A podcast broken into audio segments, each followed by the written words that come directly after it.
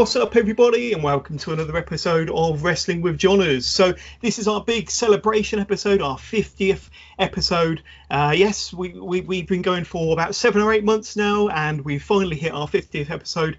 And uh, yeah, we thought we'd uh, turn it into a bit of a, a, celebration episode, a bit of a, an Ask Johners Q&A uh, edition. So, uh, there will be uh, spattered throughout the the episode various uh, questions that have been asked by uh, the listeners of Wrestling Johners and uh, members of our Facebook group, and uh, myself and our guest host will be going through those and hopefully providing you with some some fun and interesting answers to your questions. Um, we do have a guest host, as I've just alluded to. Uh, we got to Dan. Now, Dan has uh, been on the podcast before, um, Dan Grantham. So, uh, welcome, Dan, and uh, thanks for helping us out with the podcast again this week. No, great. Thanks for the invite, John. It's great to be uh, great to be on board, and yeah, looking forward to the uh, video edition as well this week. That's right. So uh, we are recording a bit of a, a video chat uh, that will help uh, YouTube and kind of help the, the, the YouTube product and hopefully uh, push uh, the content out a little bit further on YouTube. but primarily, this is and always will be the, the podcast, the Wrestling Johners podcast. so we can't wait to get stuck into this week's episode. but before we do, just the usual plugs. Of course, if you want to reach out to us on Twitter, you can do. Just go on to Twitter. Twitter handle is with Johners underscore pod. Of course, we're on Instagram as well. We update that on a daily basis. Instagram.com forward slash wrestling with Johners. And of course, I, I mentioned it earlier, um, our ever popular Facebook group. Just go onto Facebook and search Wrestling with Johners and uh, ask to be part of that uh, that group. I know uh, Dan, uh, the Facebook group is, is quite entertaining, always informative, and uh, always fun. Um, like I say, you, you quite enjoy being part of the Facebook group on a daily basis, don't you?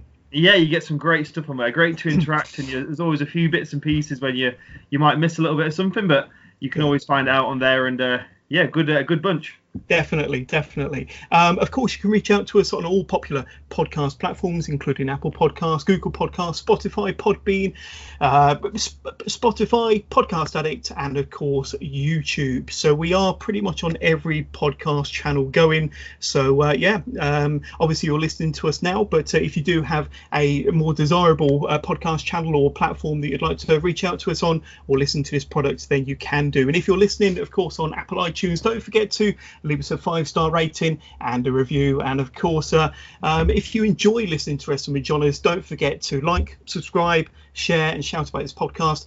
Um, this is the only podcast, in my opinion, um, for all of your weekly NXT, NXT UK, and WWE, and pretty much all round wrestling needs, in my opinion. So please spread the word, tell your friends, and tell your family, and help to grow this podcast so that we can continue to produce quality content to you each and every week. Um, so, first of all, back to Dan. Uh, thanks again for being part of this week's uh, episode, and of course, the special 50th, 50th episode, our celebration episode uh, now, recently you you've been at uh, quite a, uh, a, memorable event. You was away over the weekend at the Download Festival. So not only were you there for the, the music uh, and uh, all the fun and entertainment, but uh, you also caught quite a bit of wrestling because, of course, NXT and NXT UK were there for all three days. So without giving too much away, tell us a little bit about your experience at Download, whether it be the music or the wrestling. but tell us about your your fun and frolics over them three days. Yeah, great weekend, John. As it was, uh, the weather wasn't great, very muddy and slippy and sliding. It was quite a battle to get the tent up and keep dry, but um, yeah, the wrestling was great. Um, I think I've kind of caught probably I'm like five or six shows ahead now with NXT UK, so I'm gonna have to keep my uh, finger on the lips and go beyond this week's episode. Um, but yeah, we saw some saw some great dark matches. Um, so uh, Matt Riddle was there, and Adam Cole, uh, Shayna Baszler, Damian Priest. So a lot of these matches were just obviously not recorded, just dark matches with some of the NXT UK talent getting to have a chance to wrestle the NXT guys. Um, and then bands wise, I mean, I was really there for Tool. Tool, like my uh, probably my favourite band. Uh, also caught kind of Slipknot at the Gates, uh, the Wonder Years, Black Peaks, and uh, yeah, really mixed up a good little mixture of uh, wrestling and uh, heavy metal. Sounds like you had a fantastic time, and uh, great to see some of the uh, American talent coming over from the NXT roster, of course, mixing up with some of the NXT UK stars. So, uh, yeah, I'm sure if you were there in person, it was a real special three days. And uh, of course, we saw um, some of the, the, download footage on this week's episode of NXT UK, which we will touch on fairly soon. But first of all, Dan, uh, I've got uh, questions scattered throughout this episode, so I want to touch on the first one. Um, and the first question is from Matt Bayliss. So, Matt Bayliss is a frequent frequent guest host on the Wrestling with Johners podcast, and he asks who, in your opinion, is going to be the next breakout star, um, either on NXT, NXT UK, or at least uh, someone not regularly featured. So, who, who, would you say, in your opinion, are some of the breakout stars to look out for that uh, don't get as much uh, prominence um, or TV time as others, um, who you think are going to break out this year or very soon? Well, I think already we've seen uh, David Starr's making some great waves on the British independent scene. Uh, he's doing some great stuff in OTT and Progress, and the whole kind of independent uh, movement's really caught fire. Uh, so I'm looking forward to what they're launching. I think they've got an Independence Day in early July, so I, who knows what he could be planning for us on that day. Uh, I've seen some great matches this year. He's been wrestling Devlin and Walter, um, yeah. also the Progress final. Um, brilliant wrestler. Um, and the guys I'm really looking out for is like ELP, so El Phantasmo. Yep. Um, he's a guy who's caught my imagination. Seen him at Rev Pro, uh, Defiant. Um, what really just captures me is the way he walks the ropes and the high flying action. Yeah. Um, and closer to home, like Breed's my local promotion in Sheffield.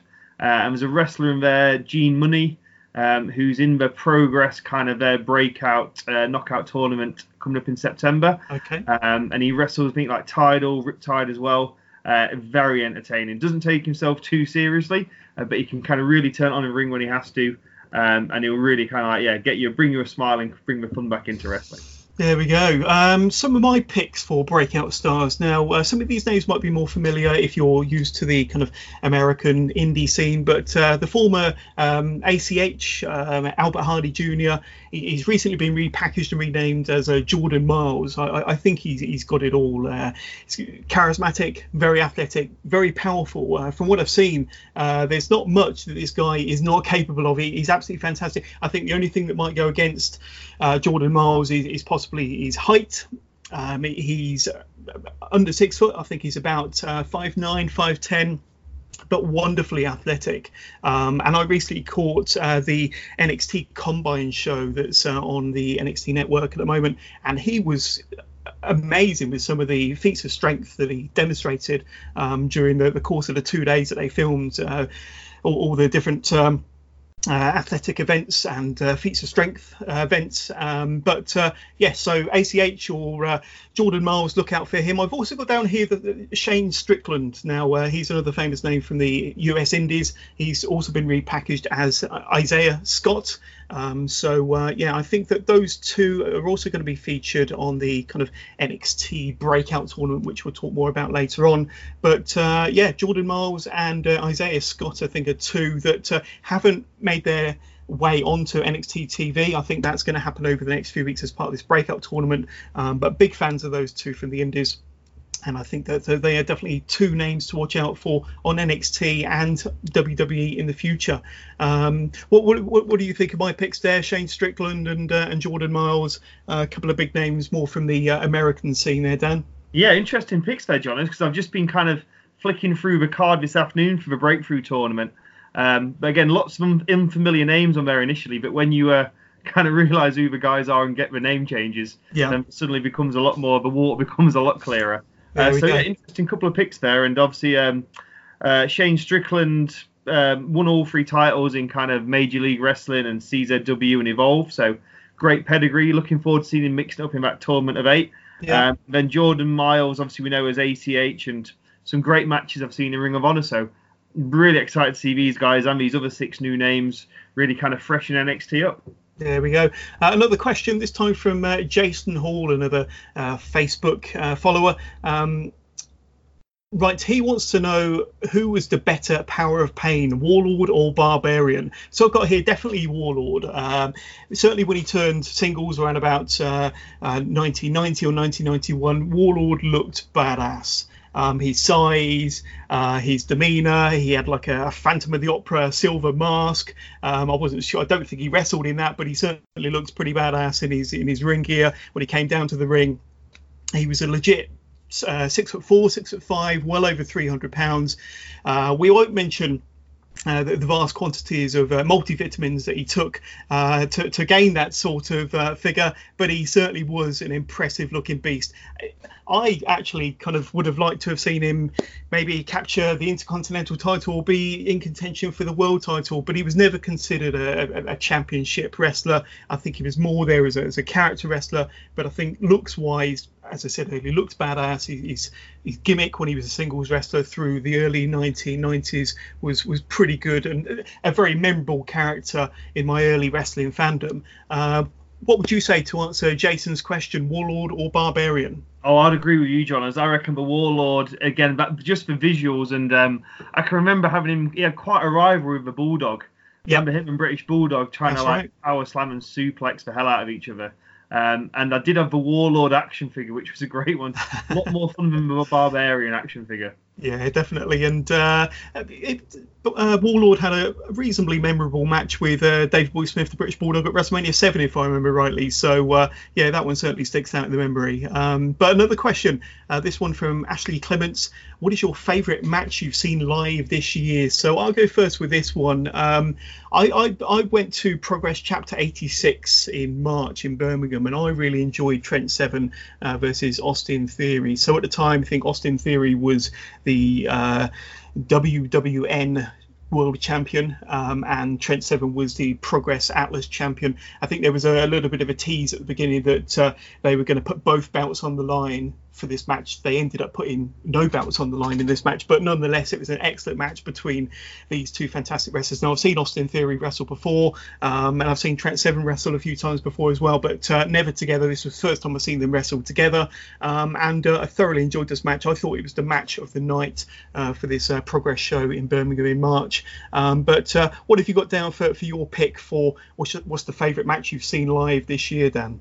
Well, interestingly, John, as I, I was at the same progress show, ah. um, so I was there in Birmingham, but obviously we were, we were not aware of each other before. we could have had a great time, could have sunk a couple of uh, couple, couple mm. of. Um, so yeah, that was a great match. Um, for me, um, I'm uh, big into breeds, like my local promotion here in Sheffield, uh, and we had a really wild main event. Um, it was at the Abbeydale Picture House, which is like an old theatre, um, and it was the team of Aussie Open and Lucky Kid uh, and they took on uh, known in breed as ETM, so the Escape in the mid card uh, stable. Um, TK Cooper, Chuck Mambo, Spike Trivet. Ah, okay. Um, and they, they, absolutely went for it. There was falling out of the fire doors. There was fighting on the street. There was on the bar. They were in the seats. Uh, it was a really wild roller coaster match, and uh, yeah, really brought the picture house to uh, to life. Fantastic, fantastic. Uh, next question from Kieran Reed, another one of our uh, guest hosts here on the podcast. Is there anyone on the indie scene you think NXT UK should sign? Um, so, bit of bit of a, a, wild card pick. This I, I, I, doubt it would ever happen, but uh, one person on the indie scene that really excites me, um, and I've only seen him on demand on TV. Never seen him in the flesh, um, but uh, Paul Robinson, and uh, he, I don't think he'll ever be signed by the NXT because he is just a, a raving psychopath. Let's be honest. Um, but I love his style. I love his look. I love his character and uh, the amount of aggro that he gives the crowd, and he takes just as much as he gets. Um, but I love everything about Paul Robinson. I don't expect in a million years ever to see him in a WWE or NXT UK ring, but uh, we can but wish. If, if he portrays um, his his kind of dirty dancing kind of uh, Patrick Swayze gimmick from the last Progress show, uh, which was a bit more PG than what we're usually used to with Paul Robinson, then maybe, um, but uh, otherwise probably not. But uh, who have you got down for? Uh, yeah. Uh, for, for someone from the indie scene who we would like to see on NXT UK. Again, we're on similar lines here, John. As I had noted noted Paul Robinson as, as a slightly wild card pick, and uh, yep. especially after his uh, the, the match with Jimmy Havoc at Progress, which was Jimmy's kind of sign off uh, while he goes off to AEW. Um, I mentioned ELP earlier in the cast, but um, I think I was going to pick one. I'll probably pick Chris Ridgeway. Um, yep. Real kind of hard hitting style. I think he's currently out in Japan. Um, I've seen him wrestle for Breed. at a match against Dragunov uh, which was a really kind of like in your face, hard hitting style. Um, saw him wrestle an absolute cracker in Milton Keynes IPW loser leaves town match against uh, Kip Sabian. Um, I think obviously the crowd were well into it, thinking Sabian's going to be on his way here to AEW, but it was Ridgeway who uh, ended up looking at the lights. Um, and I think with that kind of smash mouth Chris Ridgeway style, he could be uh, one who gets picked up. Excellent, good pick. Good pick. Uh, final question for now uh, from Matt Bayliss again. Uh, favorite move of all time. Now I've got uh, uh, Psycho Sid's power bomb. Now I just absolutely love it. Loved it when he used to draw the cross in mid mid air as to where he was aiming his opponent for, and he would uh, power his opponent up and, and, drop them down from nearly seven feet high. Um, I, I, would love that. I loved everything about the setup to the execution. Um, and uh, yeah, Psycho Sid's power bomb for me. What about you, Dan? Um, I was always a big, big Bret Hart fan growing up. Um, and my sister will probably testify to this. My younger sister spent, probably spent a lot of time in the sharpshooter. um, and still, every now and again, there'll be a few of the lads in the showers after a football match or a few too many in a scuzzy nightclub in Sheffield. Some will end up in a sharpshooter at some point. Fantastic, fantastic. So uh, I've got more questions to come a bit later on. Uh, let's tackle NXT UK, shall we? So uh, as I mentioned earlier, uh, this was actually filmed um, at the Download Festival, so uh, Dan might be able to give us more insight into the happenings. Uh, but the show opens with a recap from last week's epic main event featuring the match between British Strong Style and Imperium, and the shock appearance from the mystery masked attacker who turned out to be former Sanity member Alexander Wolf. with the referee distracted on the outside, Wolf brought an enter the match with a Liger bomb on Tyler Bate allowing Barthel to cover for the win for his team. Uh, and with uh, that, we have a fourth member of Imperium with Alexander Wolf joining Barthel, Aichner, and of course the WWE UK champion Walter, uh, completing the lineup to possibly the most dominant force on NXT UK right now. So, what are your thoughts on what went down last week, first of all, in Dan? Uh, how has this changed the landscape to NXT UK? Yeah, I think it's given it a nice it was a, it was a great surprise. Like Wolf was it, that was kept under wraps, um, and that was a genuine kind of like jaw drop, eye pop moment seeing him come out there. Yeah. Um, and I love I love the visual of Imperium when we stand against that wall with the lights and the lights changing the names. The, the just the tracksuits with the detail, the names, where they come from, the, uh, the flag on there, um, and they're all great on the mic. I think it's really great. We've not seen this for a while, but a good, a proper heel stable. Um, and, and, I'm going to enjoy kind of seeing um, what kind of combination of British strong style and friends going to kind of come together to to bring down this stable. Yeah, most definitely. Well, we go straight into our first match and it was uh, Kenny Williams versus Kassius Ohno. Uh, so uh, William used Williams used his pace to keep Ohno on his toes in the early go into this match. Ohno drops Williams across the top rope before pulling uh, Kenny Williams throat first into the top rope, uh, and then nailing the lucky Luckian with a solid forearm and then a stiff chop. Ohno goes for a senton with Williams bringing up his knees to block the uh, offense from Cassius Ohno. Uh, Kenny hits Ohno with a pendulum drop kick, followed by a dive through the ropes. Uh, there's loud NXT chants at this point as William uh, Williams gets a two count from a flying back elbow. Ono catches Williams uh, in the ropes before striking um, the not so Luckian with his rolling elbow to get the three count. So that was a good opener to this week's show from these two. Uh, Williams was uh, quick with his offense, uh, uh, but but no match in, at the end of the day for the knockout artist Kassius Ohno. Um, I quite enjoyed this opener. Uh, what were your thoughts on this match, Dan? Yeah, it was a, it was a good opener. The crowd the crowd were hot. The mm. crowd were well up for it. It was the first match of the weekend. Uh, Ohno bought quite a lot of heat. the guys were getting stuck into him. Kenny Williams has got great high flying style, good contrast to that European style of Ohno and I really like this. Uh, I I like watched it back this week with the commentary, and we're really playing on the angle of Ohno trying to show the European and British wrestlers how to do European and British style. So I think it's really uh, really clever kind of bit of booking and, uh, and match play. There we go. But then it, it, wasn't all over after the match. Ohno walks backwards up the ramp. We get the familiar music of Imperium, with all four members making their way down to the ring, being led by, of course, the WWE UK champion Walter.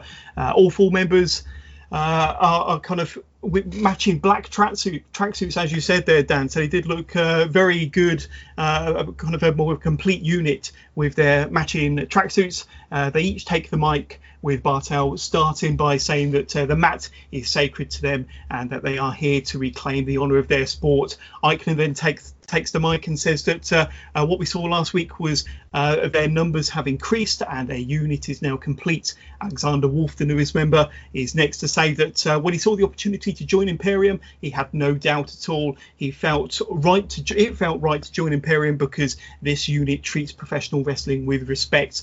Wolf then tells us that this brand is not a playground and that they will protect the legacy of this sport.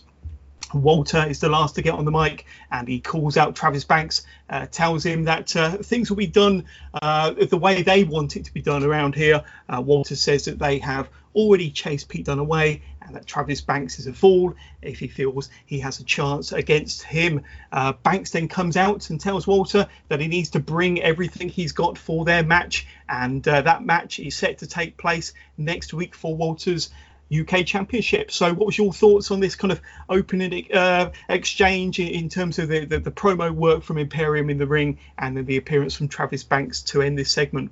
Yeah, very strong. Uh, I think, as I've already mentioned, like that look of Imperium, they've got the lights, they've got the music, um, and they're playing all that kind of respect the business, respect mm. the man. Um, and it's it's quite in contrast to the kind of the more playful side of British Strong Style. So I think we we really see him getting in the face of the, the Mustache Mountain and their kind of more light-hearted side of, of ring entrances in respect to the business. Yeah, um, yeah good to see Travis Banks, fresh uh, fresh challenger.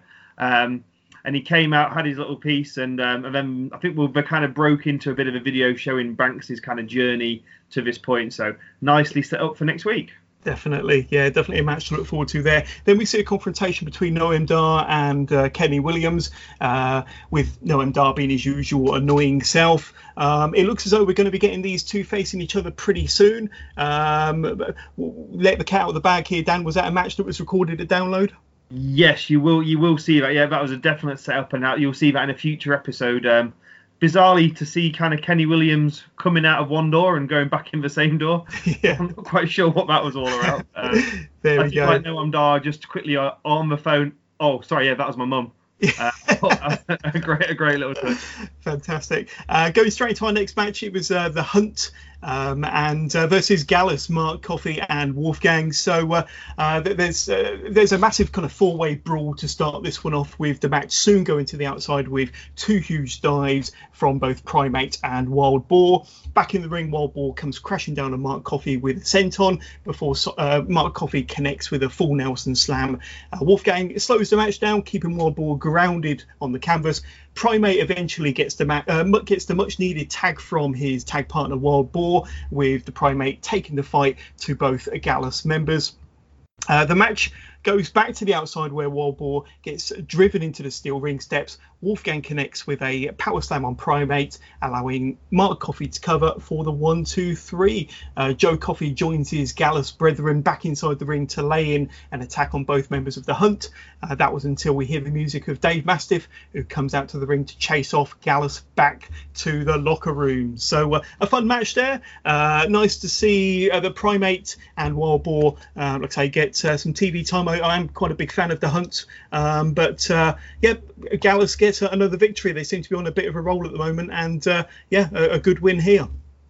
Yeah, I think Gallus are just uh, gathering a little bit of steam. I think they might just be kind of mm. lost in the mix between British Strong Style and Imperium at the top of the card, but. Um, obviously, the, um, I think the big build here is the, the setting up. It looks like it's going to be Joe Coffey and Mastiff on that kind of road. That's probably a match you fancy. You probably see it take over. Yeah. Uh, that's kind of big rivalry of a building there. Um, and a little bit of fallout as well from the massive Wolfgang match we saw in the kind of qualifiers a couple of weeks ago. Um, but yeah, even uh, even that Gallus did win, good to see the Hunt were presented relatively strongly for the Hunt. Um, love that kind of wild side. I think they've got a great entrance, um, and I'd be excited to see how they kind of develop in that tag team kind of division now with um, other tag teams possibly being a bit more distracted.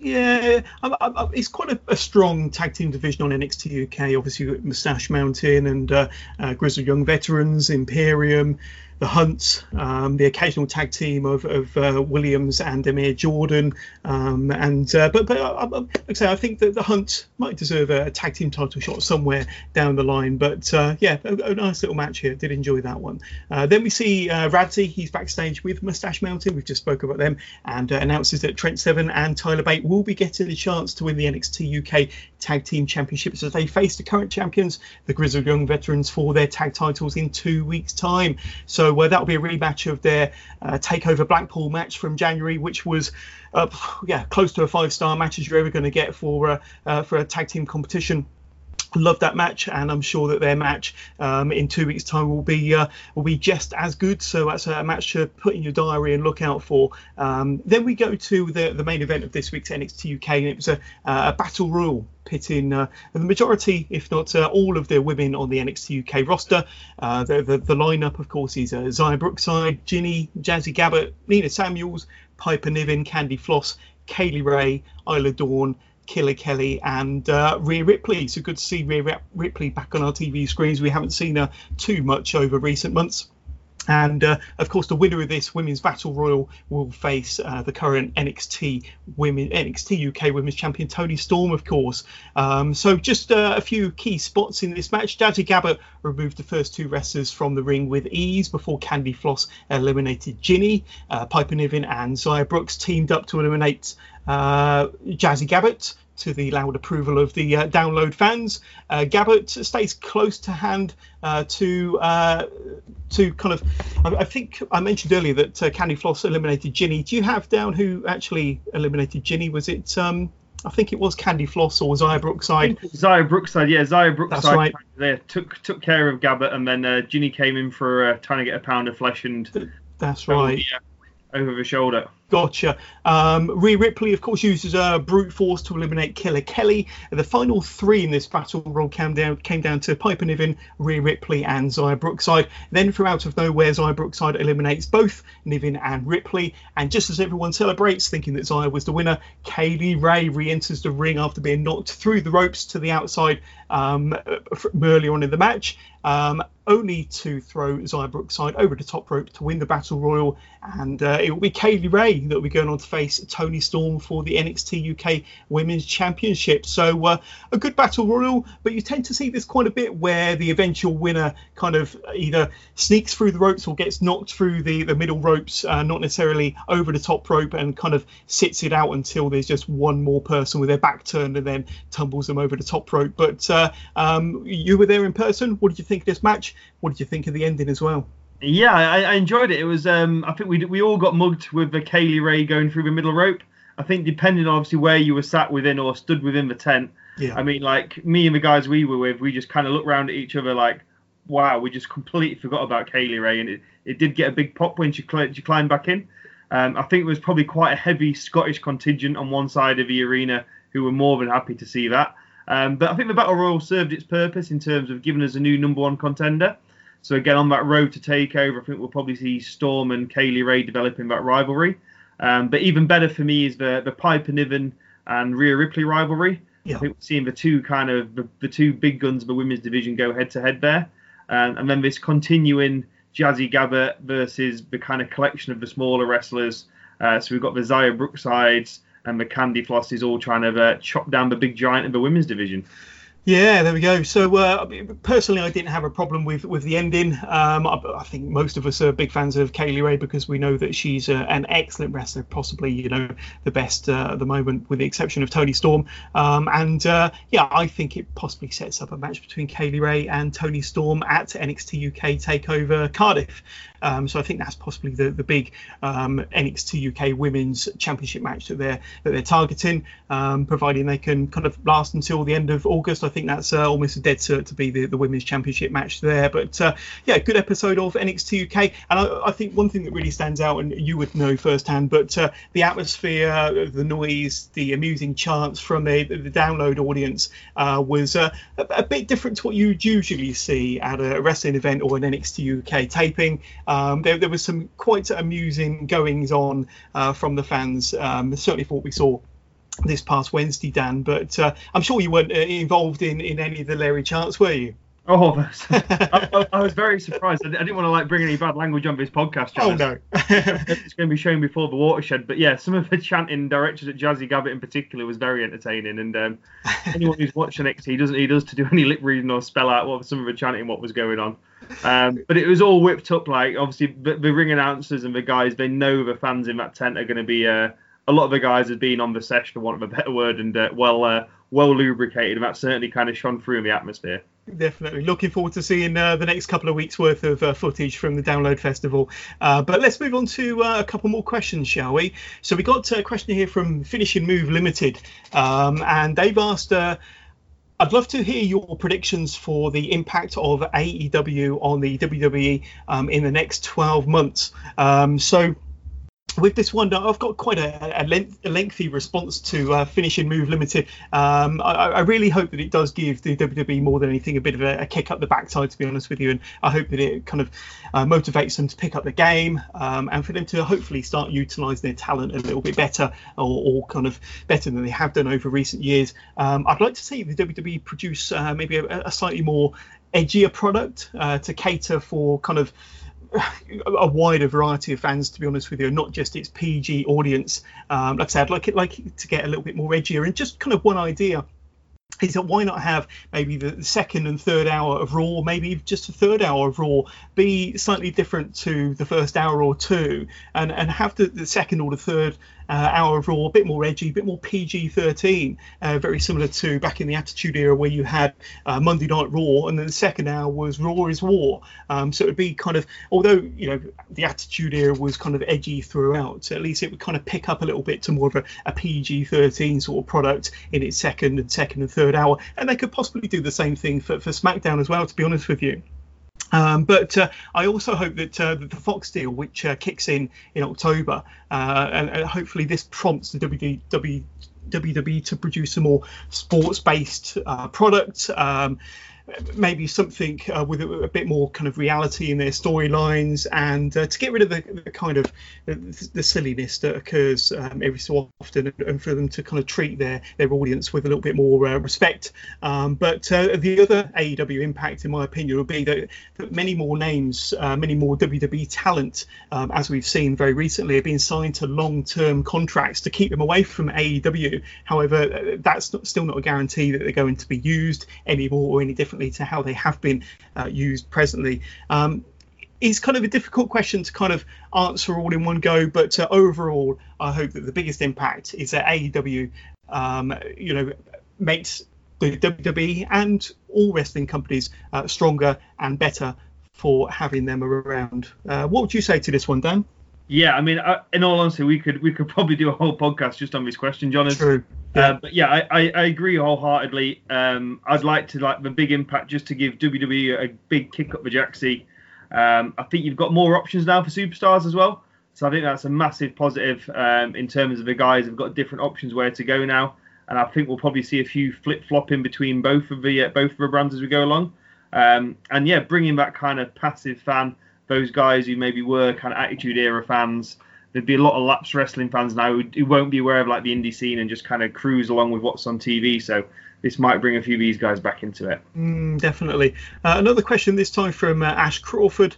Uh, what's your favourite promotion or or show? Uh, which ones did you uh, watch? Uh, sorry, which ones did don't you watch that you would like to? So, uh, what's your favourite promotions or show? So, I've got here that I, I loved watching the original ECW. Um, kind of, I, am old enough to remember uh, when uh, we didn't have DVDs and we didn't have Blu-ray and we didn't have on-demand services, but we would get our footage uh, via a VHS and usually through a tape trader, uh, whether it be um, from from the states or by other means. There were, you know, some some quite good UK um, tape traders around the 90s, early 90s, um, and I, I loved getting the, those VHS tapes come through the post with all the latest ECW TV um, happenings. And uh, yeah, absolutely loved ECW back in the day. I followed it from its early years 92 93 all the way through uh, the 90s um, and it was my, still my, my favorite wrestling promotion of all time to be honest with you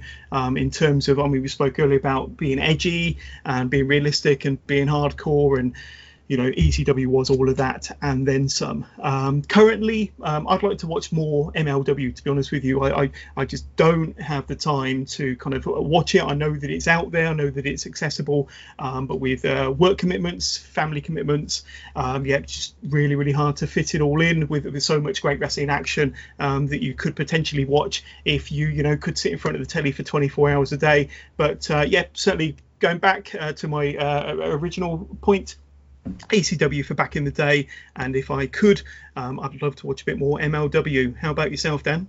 Yeah, again, I, I would bring back ECW. I've got a stack of VHS tapes in the living room which drive everyone bananas. But even over on the network, they're going nowhere. All the like the Sabus and the Tazes, the mm. Dudley Boys, the Sandmans, the Rhinos. Uh, even when you have the Jerichos, um, Benoit's all getting their kind of break in ECW. Um, at the moment, um, probably um, I watch a lot of Breed, which is my, my local promotion. Uh, catch all the progress shows I can on demand. Uh, the one I'd probably really like to go and watch and uh, is OTT over in Ireland. Yeah. They have great cards. Um, I've seen they've got WrestleRama coming up. Uh, it might be this weekend, the weekend after, and like, oh my word, the, the card for that is is obscene. Me and a few of my mates have a little look through it um, last week, and I was like, wow, some of it, some of the stuff what's coming on here is absolutely unmissable, and uh, desperately trying to kind of work myself around like, can I find an excuse to go to Ireland? But uh, um, I think the cards. I'm just looking at the card now. You've got like Walter versus David Starr on there, uh, Haskins and Thatcher, um, and then you've got the Club Tropicana versus the Rapture. It just goes on and on. Looks like a great card. I'd love to really go and uh, see OTT in action. Yeah, no, I have to echo your, your sentiments. So I'd love to go and see OTT. Uh, that's certainly one that's going to be on my bucket list. Um, but uh, yeah, some good choices there. Another question, um, another one from Matt Bayliss who would you most like to interview on your podcast, realistic or fantasy? Um, so uh, I'd love to interview some of the wrestlers and personalities from kind of my, my, my favorite kind of time growing up um, as, as a wrestling fan, kind of the, the early to mid 90s. Um, although the wrestling product wasn't always great the gimmicks more often than not were awful. Um, I loved that time, and I, to be honest with you, I liked looking back on it now fondly. I did like a lot of the cheesy gimmicks. I did like the you know the, the Doink the clowns and the man mountain rocks and uh, you know all the wonderful, outlandish, colourful characters. Um, you know, so I haven't got any specific uh, wrestling personalities from that era that I'd like to, to interview. Uh, but uh, hopefully uh, I might get uh, a few on the podcast um, if I'm able to. Um, I think if I were to pick anybody from the current era, um, I, would probably say Matt Riddle, to be honest with you, um, or maybe MJF. I think that either one of those two on the podcast could be pretty entertaining uh, podcasts. And uh, yeah, who, who, would you like to see me interview, or who would you like to see interviewed on the Wrestling with Johners podcast, Dan? Um, I'd probably go for like one of the kind of like the second generation stars.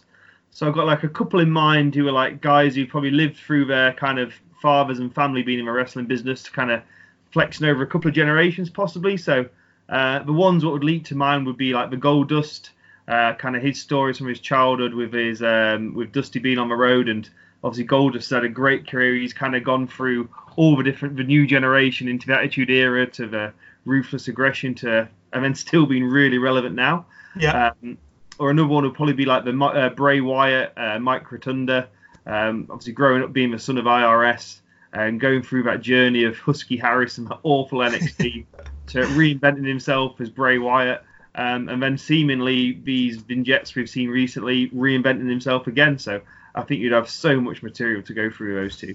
There we go. I better start sending out their messages, seeing if they want to come on board. Um, another question, this time from uh, Jason Hall. Create a faction from past and present. Two from the current era, two from the past. All promotions allowed. So, uh, um, Dan, uh, give us your picks on uh, this faction um, that uh, Jason wants us to build. Yes, I've had um, I've spent a lot of time thinking about this today. It's been a lot of ink spilled and a lot of uh, candles burning, but uh, I think I dropped on uh, my two two from the past. I'll bring the Macho Man together with DDP. So bury the hatchet from their WCW rivalry. Two really wild, outlandish characters who could brawl all over an arena, and uh, and marry them with two of my uh, favorite NXT wrestlers. So that would be uh, the Velveteen Dream and Matt Riddle. Right, very good. Well, um, yeah, with my uh, faction, I've gone for well, my, my, two from the past will be Rick Rude and Ric Flair. Um, and like say, Rick Rude just had a great look, a great gimmick, fantastic promo on the mic, um, and uh, yeah, just loved the way that he kind of gave it to the fans, and uh, he was uh, pretty good in the ring as well. Ric Flair, we all know, 16-time world champion. Um, as people, as followers of the of the podcast will know, he's my favourite of all time. Uh, so he has to be in the faction the two from the current era. Um, the first name might uh, be a little bit um, uh, out there, but I've gone for Bobby Roode or Robert Roode. Um, I, I, I, do like his look. I do like his, his, kind of entrance music, his character. I'd love for him to get a little bit more TV time um, and to be taken a little bit more seriously as a heel, but he has to be part of the faction as far as I'm concerned. And then uh, Velveteen Dream again, uh, similar to yourself. Just think he, has got it all in terms of the, the, presence, the look, the charisma, the wrestling ability. Um, so I think the four of these uh, should be a, a, pretty decent faction um, out there in Fantasyland. But uh, yeah, a couple of good factions there, Dan. Excellent. Um, um yeah, I can imagine you'd have your faction there, John. As all, they'd all be wearing gowns as well. yeah. That's great. Look, all coming down together, giving a big woo on the stage, turning together. Oh, that's right. Incarnation of a horseman. Yeah. Did, did you have a, a, faction name for your for your foursome then? I, I dropped on um, Macho American Strong Style.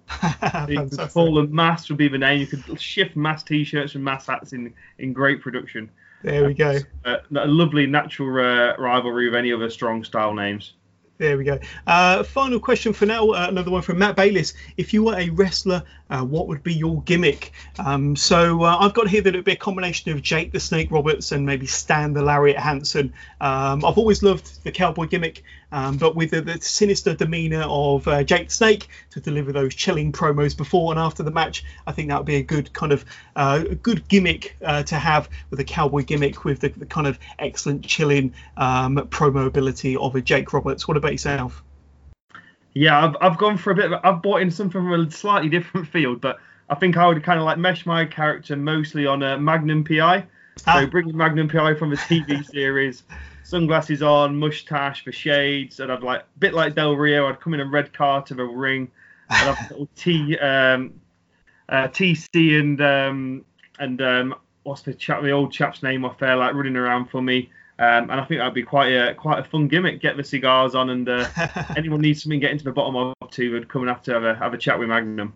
Fantastic, fantastic. Next time we have you pop, next time we have you on the podcast, I want to see you in that kind of Hawaiian shirt and uh, a nice uh, mustache uh, there, there, we go. There we go. Uh, let's have a look at this week's NXT, shall we, Dan? And uh, this week's NXT starts the way every NXT episode should start uh, with the uh, return of the Undisputed Era to the Full Sail uh, crowd, and um, and of course they're led to the to the ring by the new NXT champion Adam Cole, of course. Um, he starts off by saying that um, uh, he, he, said that by the end of the year, all of the Undisputed Era will be dripping in gold. Um, and with him winning the NXT Championship recently, that was the start of the prophecy. Cole said that uh, they do and take whatever they want. And uh, for anyone that decides to get in their way, they will make sure that they regret it. Cole says that they're going to remake uh, the or remake or rename the NXT universe into the undisputed uh, image. Adam Cole provides uh, sorry, it proves my point from earlier correct as they then show um, kind of a, a new um, opening video package to uh, NXT um, with with footage of the Undisputed Era in every second of that video package, which was uh, pretty neat in itself. Uh, Colin sends out a message to NXT North American Champion and the NXT Tag Team Champions and say to shine up their gold real well because Bobby, Carl, and Roddy um, are after their gold, and by the end of 2019, nobody in that locker room will be able to touch them, not even Regal, not even Triple H will be able to touch them. And then we see the Velveteen Dream uh, come out to interrupt proceedings. Dream says that the NXT Championship would look amazing around his waist alongside the North American Championship. Uh, Roddy then takes over the mic and tells the Velveteen Dream to dream on. We then joined by Matt Riddle on stage to tell Roddy uh, that he beat him at Takeover, and then tells Adam Cole that he managed to beat him too. Cole tells Riddle that he's jealous uh, of the uh, undisputed era's uh, accomplishments and tells Riddle to go back online to write more online reviews for wrestlers from the Attitude Era. I thought that was a, a pretty good line there from Roddy. Then, as if we hadn't had enough star power already, in the opening five minutes, we get Tyler Breeze who comes out to the ramp and says that he was just talking to Mr. Regal in the back and says that himself Matt Riddle and the Velveteen Dream uh, will be going up against any three members of the Undisputed Era um, for tonight's main event. Now, usually, Dan, we get a 20 minute long promo uh, to open up either Raw or SmackDown every single week, but here, um, here was a set of promos worth opening any show, um, setting up an exciting main event between Breeze, Dream, and uh, Riddle versus the Undisputed Era later on in the show. What were your thoughts of this opening promo setup, this opening promo package from these seven individuals? Yeah, I loved it. I, I, mean, I particularly enjoyed the new uh, Undisputed Era's t-shirts. Mm. Very bright in their yellow. Uh, a nice contrast to Imperium's black uh, tracksuits. So that was uh, that's almost kind of getting my mind flying. Of could we have an Imperium versus UE, uh, both sides of the Atlantic NXT rivalry going on? Yeah. Um, but yeah, teeing it, teeing it up nicely. I think already we're looking a long way out to the uh, next NXT takeover, and the UE certainly kind of laying their marker down of it. It's all about the gold. So I think already we're teasing the kind of Roddy Strong taking on Velveteen Dream as a, as a rivalry to come on. Um, Riddle would look to be the next kind of quite cleverly. We kind of like built in that Riddle nicking that win over Adam Cole uh, before the last takeover. Um, and I particularly enjoyed the reference to Roddy, Bobby, and Kyle. I thought that was a really nice touch from Adam Cole, getting that uh, how much of a uh, camaraderie is in the uh, UE camp there. Absolutely. Um, and yeah, must have been cameras flicking over because that's so much star power on the ramp. yeah. Um, must have been like screenshots and all sorts playing going, wow, if you could put a fantasy free team together there, uh, Tyler Breeze, Velveteen, and Riddle, then we uh, we had it all right in front of us. There we go. Then we get confirmation that on next week's NXT, Shayna Baszler will indeed be defending her NXT Women's Championship, but this time inside a steel cage, um, as she will be going up against Io Shirai. So that's kind of the, the main event match for next week's NXT. Um, it has to be said that this steel cage match is um, going to look pretty epic. It, it's, it's got me excited for next week. Um, what are your thoughts on this kind of rematch between Io and Shayna, this time inside a steel cage, Dan? Yeah, I think we've uh, we've been teed up nicely. We've had the uh, takeover match, and we've had the kind of Candice LeRae um, and Shayna Baszler's kind of uh, hench women thrown in there. Uh, we've had kendo sticks, we've had steel chairs, um, and as the case of any great rivalry, right back from the early days in the 70s and 80s, the only way to truly settle a score is to get in a cage. So yeah, get in there, girls, and let's get this sorted out. Can't wait. That's uh, all to wait for for next week. Uh, we then get the debut of the former Punishment Martinez, who is now going by the name of Damian Priest. So he goes up against Raul Mendoza in this match. Now, we've been getting a, a fairly decent build up for Damian Priest over the last few weeks. Um, and he comes out of the gate here with a massive kick to the chest of Mendoza, sending him crashing into the turnbuckles. Priest puts uh, his striking ability on full display with a series of stiff forearms. Mendoza did manage to get in uh, a minute or two's worth of offense, including a very impressive rope walk, um, finishing off with a drop kick off the rope, sending Priest to the outside. Priest is quick to react, however, catching Mendoza uh, from his dive through the ropes before dropping Mendoza um, onto the hard ring apron on the outside. Priest then hits a uh, brilliant spin kick to the head of Mendoza before finishing him off with a rolling cutter for the pinfall victory. So they've been building up Damian Priest for a number of weeks here. Dan, as I mentioned earlier, um, I enjoyed watching this match. Um, it, it, wasn't exactly a squash because uh, Mendoza did get um, some shots in, um, but uh, it, it, did allow for Damian Priest to show us some of what he's capable of. Uh, what did you think of Damian Priest's debut here on NXT? Yeah, bit of a bit of a mixed bag for me, John, as Damian Priest. With the uh, he's got the entrance, which is like the flames and the dark, and you're thinking it's, it's a slightly kind of gothic, mysterious character. But then the video package is all like sipping cocktails and fast cars and fast mm. women. And the commentary team between them, they couldn't really kind of weigh up as is this guy like out there? He's covered in tattoos. Should he be kind of like biting the heads off bats and like skulking around graveyards, or is he out all night clubbing? Um, so interesting to see where the where the character does go. Um, I can tell you from from download, he did a couple of dark matches and he just completely squashed a couple of like the NXT UK guys in dark matches. So I think they've got some big intentions for him. Yeah. Um, but w- which way the character goes, I'll be yeah fascinated to see. Yeah, no, I think some big things in store for Damian Priest going forward. Uh, William Regal then announces an eight-man tournament comprised of some of the newer talent that have just been signed to NXT. It will be called NXT Breakout. Um, so it will comprise of uh, the following eight individuals. You got uh, Jordan Myles, who's the former ACH. We mentioned Jordan Myles earlier on. Uh, Boa, who I think is uh, part of the kind of Chinese contingent of NXT superstars. Uh, Cameron Grimes, who's the former Trevor Lee. Um, Isaiah Swerve Scott formerly Shane Strickland. We spoke about Shane Strickland or Isaiah Scott earlier on. Dexter Lumis, um, formerly Sam Shaw, who I think uh, wrestled um, in Impact for a period of time. Uh, Bronson Reed, um, Angel Garza, who uh, is uh, more commonly known as uh, Humberto Garza and part of the very famous and legendary Garza wrestling family, and uh, Joaquin Wilde, formerly known as uh, DJZ um, in Impact and uh, around on the Indies, of course. So this breakout tournament starts next week on NXT UK, and um, it appears to be full of um, some of the top names from uh, around the Indies who have recently been signed by NXT, of course, and are going to be showcased in this very unique tournament. Uh, so, Dan, I know you've been doing your homework, you've done a bit of research on some of these names. Uh, what, what are some of your thoughts on some of these individuals? Yeah, very interesting because obviously initially I looked at the list and thought, wow, I don't recognise any of these names, but I dug a little bit deeper. I was like, actually, I've probably seen a number of these guys in action. Um, obviously, I think um, Cameron Grimes, Trevor Lee saw him at Super Super Strong Style. Uh, trained by the Hardy Boys, former Impact and PWG champion. Um, expecting big things from him. Um, Boa, I think, has been around the scene quite a bit.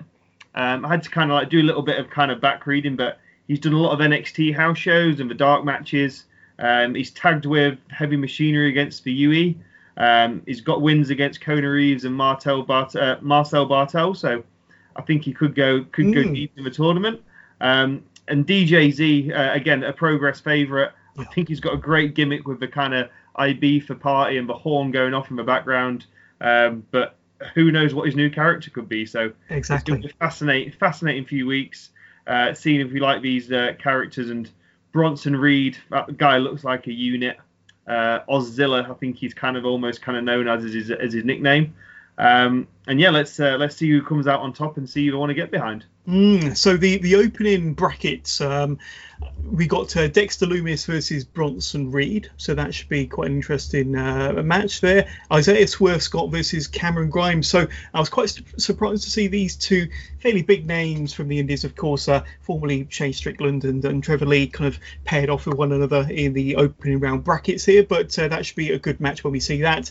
Um, Angel Garza versus Joaquin uh, Wilde another good match there, of course, and uh, Jordan Myles versus Boa. So it'll be interesting to see uh, who progresses from that first round uh, lineup. Um, like I say, if you're not familiar with some of these names, like I say, there are many ways you can go out and, and check uh, some of the, the, the, work on YouTube from some of these wrestlers um, or the various places that they've wrestled. Uh, but I was able to catch the NXT Combine last week, uh, which is available on the NXT network where many of these names were competing, of course. And not only was it uh, quite an impressive watch anyway, um, it did put on full display the amazing athletic ability and the strength that many of these newer names bring to the table. So uh, if you want to be more familiar with some of the names that we've mentioned as part of this breakout tournament, go and watch the NXT Combine on the WWE Network.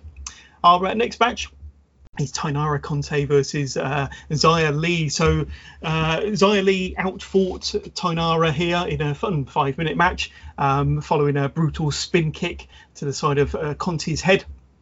And she pinned her one, two, three. I thought it was a, an impressive display here from Xia Li, who uh, we've not seen too much of uh, on NXT since she signed a couple of years to go. Um, but uh, yeah, a short and sweet match, uh, possibly just a, a, match to put over Xia Li and give her a little bit uh, more TV time. What was your thought of this match between Taynara Conti and uh, Xia Li? Yeah, I think it was just as you said there, John, just kind of short and sharp with uh, Xia Li. We saw him in Royal Rumble. Uh, we've not seen mm. a lot of her since on NXT, so they've kind of been keeping her bubbling warm, I guess. Um, I think from the last few weeks, we know Mia Yim's going to be next in line for the title shot, so they expect to see Mia Yim taking on the winner of uh, Baszler and Io Shirai. Um, and then we just got that kind of other picture now, like that kind of what's the kind of second, third women's rivalry. So looks like we can expect to see Xia Li maybe taking on Bianca Belair next, Candice LeRae. Um, so yeah, see who comes up next. There we go.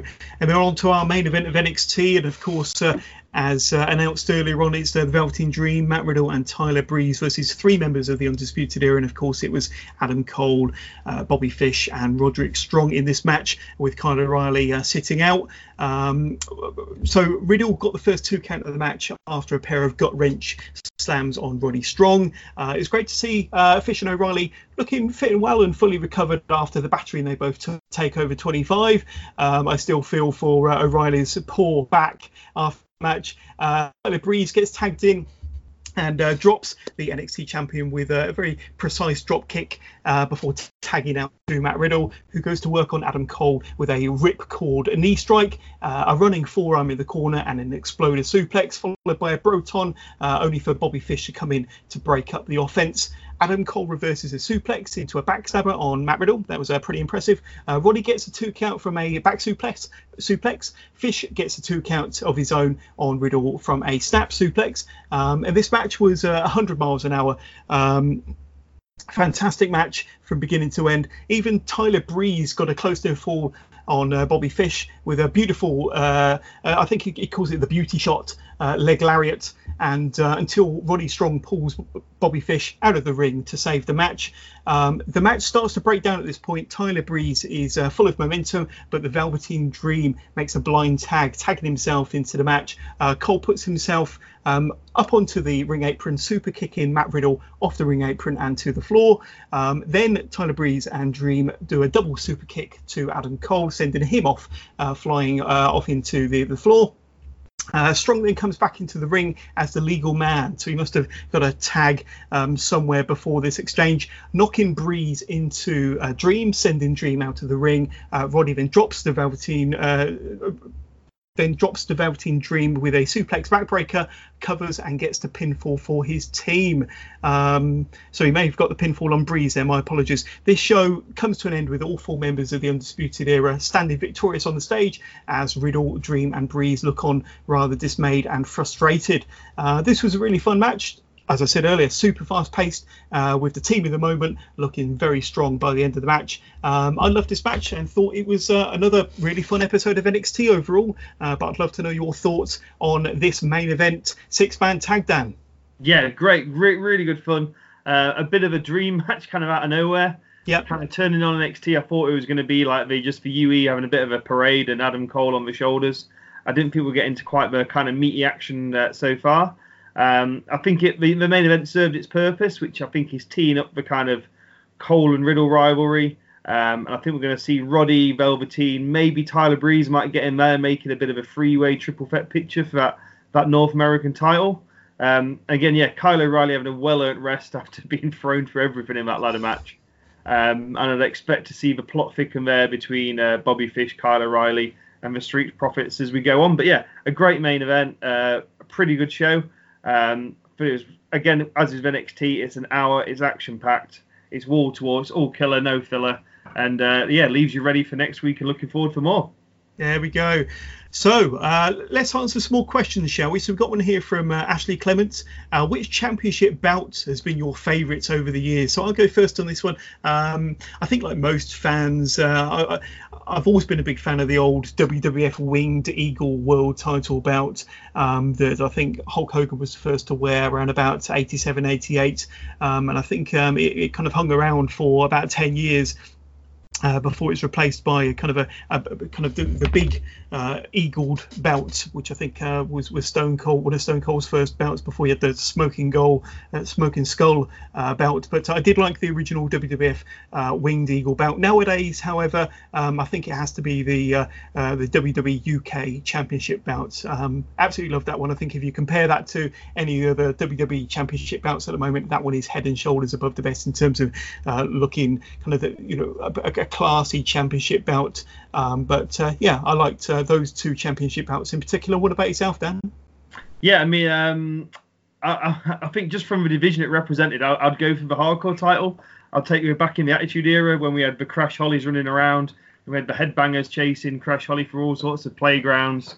Uh, the WrestleMania 2000, I think it was, the whatever it was, 20 man, 15 minute match at WrestleMania. I just I just love that 24/7 concept, and uh, I've been really happy to see like R-Truth and Jinder Mahal, Drake Maverick kind of bring a bit of that fun back to that last hour of Raw. Um, and we've even got some like great little YouTube clips through the week now. Every now and again, we'll get a YouTube notification. Something else has kicked off on the plane.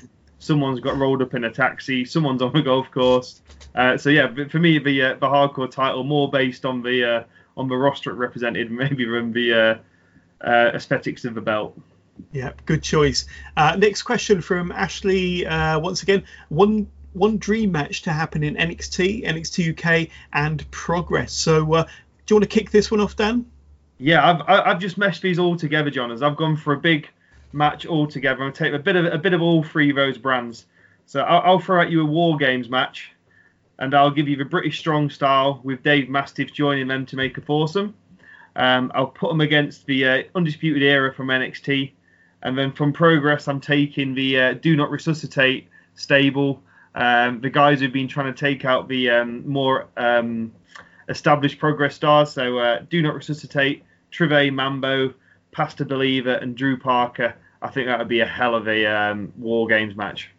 Very good, very good. Uh, for myself, I've got a, a dream match for NXT. Um, well, I, say NXT, it's a little bit of a cheat actually. I've got Adam Cole versus Pete Dunne for the NXT Championship. I think that would be a pretty awesome match. Um, I don't think I, I, don't think that those two have met in one-on-one competition uh, on NXT, but of course a little bit of a cheat, as I said, because Pete Dunne usually wrestles on NXT UK. For NXT UK, a bit of a dream match. I'd love to see the grizzled young veterans uh, defend their championships against Marcel Barthel and Fabian Aichner. I think that would be a fantastic match if ever it were to happen. Uh, two heel teams. Um, so uh, we'll have to see what happens somewhere down the line there for progress. Um, this is actually a match that we're going to be getting um, fairly soon, but uh, Walter versus David Starr, and uh, I think up until Walter won the Super Strong Style 16 uh, a month or two back, uh, I know that these two had met possibly in uh, OTT or maybe in WXW, uh, but never in a progress ring. So a bit of a dream match there. But um, another match that I did come up with, and it's kind of very similar to your War Games match, and uh, I would go with um, British Strong Style with with a, a, fourth member. We could go with Dave Mastiff, for example, um, versus the Undisputed Era um, versus um, Imperium in a war in a War Games match. I think uh, that would be a good uh, four on four on four. And uh, yeah, uh, maybe we should start a petition now and, and, and make it happen. But uh, that would be a, another fantastic dream match between, um, say, three excellent units or factions, you could say. But um, there we go. Let's move on to the next question. Another one from Matt Bayliss. Uh, best and worst pay per view of all time. So uh, most people, when asked this question, would probably say WrestleMania 17 was probably the best, or maybe Royal Rumble 92. Um, I'm going to go with two different pay per views for my best of all time. Um, the first one, uh, it might be a fairly obvious answer, but I absolutely adored WrestleMania 30. Um, Mania, uh, of course, you had uh, Antonio Cesaro winning the first ever Andre Battle Royal. Um, you had the, the, the kind of end of the Undertaker's streak. Uh, you had Daniel Bryan and uh, beating Triple H in the opener, and then the fairy tale ending at the at the end. And uh, I just loved everything about it. I think it kind of was was payback to all those wrestling fans that have been patient for so many years, wanting one of their heroes to um, end a big WrestleMania victorious. And I think it had everything for proper wrestling fans and for fans of Daniel Bryan, and it felt like uh, one up for the, the wrestling fans. They finally got uh, what they wanted for all of them years. Um, if I were to go with, uh, I can't really pinpoint one specific pay per view that uh, could be considered the worst. Um, I think you know the worst pay per view ever has to be um, any of the WCW pay per views featuring the Dungeon of Doom, to be honest with you, or the Yeti, or maybe Hulk Hogan pre NWO. Um, but, babyface Hogan in WCW was a complete turn off as far as I was concerned. That uncensored match in 1996 with the the Tower of Doom main event was possibly the worst main event match in history. So maybe uncensored 96 could uh, could be the worst pay per view of all time. Um, it was not a great time for WCW around that time, certainly pre um, NWO. But uh, what have you got down for your best and worst um, pay per views of all time? On the worst ones, I'm I'm looking at the same list, that Dungeon of Doom stuff. I was having a chat with my mates about that. Some of the, the wrestlers got trolled out for that. They had the Yeti and then like poor old uh, giant haystack nest. Deary me, that guy was not in any shape whatsoever. Um, how did he pass a med? How did he even pass a medical to uh, wrestle for that company? Is beyond me. Absolutely bizarre. And poor old earthquake there as the shark, and oh, it was an absolute horror show. Um, but I'll, I'll, throw you a, a, real horror show, which uh, was was King Mabel and Mabel winning King of the Ring '95. That was a truly dreadful King of the Ring. How on earth we thought it was a good idea to give Mabel the big push and drop the crown on him. Um, on the flip side, the good ones. Uh, big fan of the Rumbles. Uh, so I'll pick out two Rumbles. I'll have Flair's winning 92, Flair winning the title, uh, pretty much going coast to coast across the Rumble. And then reaction afterwards with Mr. Perfect and Bobby the Brain running from a commentary box was a, a great Rumble. Um, and a stacked card. Probably not the greatest Royal Rumble match, but the stacked card of Royal Rumble 2000. Um, I remember getting up to watch this as a, as a plucky uh, young man late in the night. Totally rumbled by my mum and dad. Uh, but nevertheless, I managed to like blaze my way through and stay up for Triple H, Cactus Jack, and the Hardys and the Dudleys. Uh, the APA just totally ripped the New Age Outlaws to pieces. Um, and then we had the Rumble match itself with a Rock Big Show kind of drawn finish. There we go. There we go. Um, there was another pay per view that I had as a, a, bit of an honourable mention for um, good pay per view, and I, I, don't know whether you've ever caught it, but uh, it was an In Your House from uh, July 1997. It was uh, In Your House Canadian Stampede. And uh, the thing about the In Your House pay per views is they were short and sweet. I think that uh, by design they're only meant to be uh, two hours long. Um, but you had matches like uh, the Great Sasuke versus um, Taka Michinoku for the WWF Light Heavyweight Championship, and that was outstanding. Um, it was it was on a par with the cruiserweight action you were getting on WCW, but uh, possibly one of the best light heavyweight championship matches uh, in WWF history at the time. You had the uh, Undertaker versus uh, Vader in a pretty good match for the uh, WWF World Heavyweight Championship. You had Triple H versus Mankind um, that, that, ended up in a bit of a brawl all around the arena, and they were still brawling when uh, kind of the next match started. And then that infamous uh, main event uh, the Hart Foundation with Bret Hart, Brian Pillman, British Bulldog, Jim Neidhart, and Owen Hart versus Ken Shamrock, Goldust, the Legion of Doom, and Stone Cold Steve Austin. And with this taking place in Calgary, of course, um, renowned for being uh, a home territory of the Hart family, of course the place was literally rocking so much so that during the main event you could see the hard camera shake for the amount of noise and uh, and action and movement going on from the from the fans there. I think it probably only had maybe 15 to 20,000 uh, people in, in, but it sounded you know 10 times that. Uh, so uh, if you haven't seen it, go and watch uh, Canadian Stampede, uh, one of the in your houses, and that main event was, was tremendous. But the whole show was fantastic, and uh, yeah, certainly an honourable mention as far as I'm concerned. let's have a look at the question from Ashley Clements which promotions do you want to go and see this year? So, um, well, I've always wanted to see uh, NXT UK. I haven't seen them in a, a, a TV taping or uh, a pay per view of sorts. Um, and uh, I've recently got tickets to NXT UK Takeover Cardiff, so I'm pleased I'm going to be kind of doing a bit of a, a double whammy there, seeing NXT UK um, in the flesh for the first time and attending a uh, NXT UK Takeover um, special as well. I have seen an NXT Takeover when I was lucky enough to go to New Orleans uh, last year. Uh, but I'm glad that I'm going to be going to Cardiff at the end of August to see Takeover um, in in Cardiff. Um, but I would like to see uh, a Rev Pro show. Now I don't know whether Dan's ever seen a Rev Pro show, but I've not been lucky enough to see Rev Pro. Um, I know that they've always got the cream of the crop from you know the uh, Japanese uh, circuit. Uh, a lot of popular um, and uh, frequent New Japan names are coming over or do come over and attend a lot of Rev Pro shows as well as the cream of the crop from the UK indie scene. So uh, definitely Rev Pro. I'd like to uh, definitely go and see them at some point in 2019. What about yourself, Dan? Yeah, I mean, I, I will. Uh, I'll put a big ring round the uh, the last weekend of August, Johners. Um, mm, definitely. this is stacked because uh, I'm going to the Rev Pro Summer Sizzler on yep. the Friday night. Um, and as you said there, um, they do some of the cards. They've had the Bullet Club, they've had AJ Styles. Uh, they'll get the big Japanese names. Uh, and with New Japan being in London on the Saturday night, I'm expecting Ospreay, Sabre Jr. all to be a, a Rev Pro. Um, I did go to, I've been to two Rev Pro shows earlier this year, um, and they've been stat cards. You've had ELP, you've had David Starr, uh, Shea Samuels. You've had some really strong wrestlers in there. MJF was at one of the shows as well. Um, and then that weekend's just going to snowball from Rev Pro Friday. Saturday, I'm going to New Japan at the Copper Box. and then no doubt we'll find somewhere late night stay up and watch AEW, and then catch up take Takeover the next day. Fantastic! It's going to be a busy weekend for you then. But uh, yeah, I think I think the promotion I'd love to see, probably like everyone, I'd love to see one of the AEW shows this year. Uh, let's fingers crossed they come to the UK. Um, and as mentioned earlier, I think OTT over in Ireland, um, never been over, and uh, but some of the, the, cards and some of the uh, wrestlers there look brilliant, really worth taking a trip over the water, I think. Mm. Uh, Lee Parkinson asks, uh, "Who's your pick to win the G1 climax now that the participants have been announced?" So it wouldn't surprise me with uh, kind of the tear that he's on if uh, Will Ospreay doesn't have a, a, good run in this year's G1.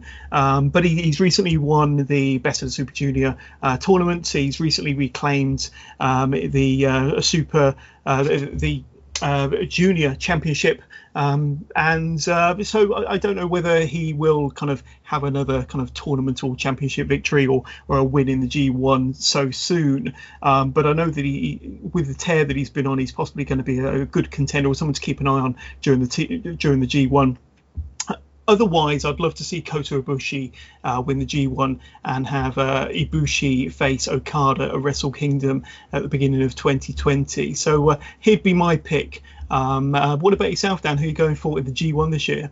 Yeah, not not a massive opinion, if I'm honest, John. I'm not massive on my Japanese wrestling, but um, I think yeah, Ospreay is obviously one I do follow. Um, I think it'd be in for a great shout. Uh, on the other side of the draw, I think interestingly you've got Mr. John Moxley over there. So he just seems to be just turning up anywhere at the minute, just gun for hire. Uh, Jeff Cobb's probably another uh, name to keep an eye on on that side. Um, and then you've got the returning Kenta. So, um, I mean, yeah, he's so much to keep up with, but need to get more into my Japanese wrestling. And uh, yeah, let's see who comes on top and uh, look forward to Wrestle Kingdom. Yeah, it's like I said earlier, there's just never enough hours in the day to catch up with all the fantastic action that's out there. But uh, we'll have a, another question this time from uh, from Kieran. Um, who is better, Devlin or Finn? So referring to Jordan Devlin or Finn Balor there. So I honestly think that uh, Devlin is one of the most improved and most diverse wrestlers in the world right now. Dan, to be honest with you, he's improved uh, in every area of the of his game, um, and has had uh, amazing matches in OTT, Progress, NXT UK over the last couple of years. I do love them both. I do love Devlin and uh, Finn. Anybody that's heard me on the podcast will know that I, I rave most weeks about Jordan Devlin. Um, but I have to, uh, you know, I, I, I, do have to side a little bit with Devlin here. I think Devlin could soon surpass Balor in the next couple of years. Devlin um, isn't too far off from becoming the total package, in my opinion. Uh, what about yourself, Dan? Yeah, um, I mean Devlin. I've seen him play both sides of the uh, of the baby face and heel divide. Um, in Ireland, he plays that kind of the import killer character, uh, character great. So takes and all the biggest dogs come into Ireland, then he flips it and becomes the killer import when he comes over this side of the seas. Um, I think obviously the match they had together at Takeover Blackpool was again a match no one was expecting, thrown at us with a couple of seconds notice. Uh, I think I have to respect kind of Balor's background and Prince Devitt and all he's done in Japan. Um, and obviously he's got the experience, he's there now, but there's no reason why Devlin can't reach those levels and yeah, possibly surpass those levels going forward. Mm. Well, we're going to take a break from questions. We've only got a few more to go, but we're going to have a quick look at the Stomping Grounds pay per view card that's taking place uh, this coming Sunday, of course. Um, and it's. Uh, yes, uh, it seems like they're having a pay per view every week or every couple of weeks nowadays, to be honest with you. But we'll touch on some of the key matches and we'll kind of just uh, get a get a bit of a, a, feel for who you think might win, who might come out on top in some of these matches. Let's have a look at um, Roman Reigns versus Drew McIntyre. So uh, this is uh, obviously a rematch from their WrestleMania 35 encounter where Roman Reigns he kind of had a, a bit of a, an easy win over Drew McIntyre. Let's be honest, it should have been a you know a, a stronger match for for Drew, but um, uh, and I know at Super Showdown in Saudi Arabia, um, Shane McMahon got the win thanks to uh, interference from Drew McIntyre um, over Roman Reigns in that match. But uh, they're back at it again on Sunday in Stomping Grounds. Um, who, who, who are you going for here? Who you who do you think stands out as possibly going over as the victor? Drew McIntyre versus Roman. Uh, yeah, I mean, relatively interesting to figure out who's going to go over. I think. Um I mean, putting Shane McMahon over Roman Reigns was a, a bit of a joke in my opinion. Um, but McIntyre seems to be got to be careful we don't bury him.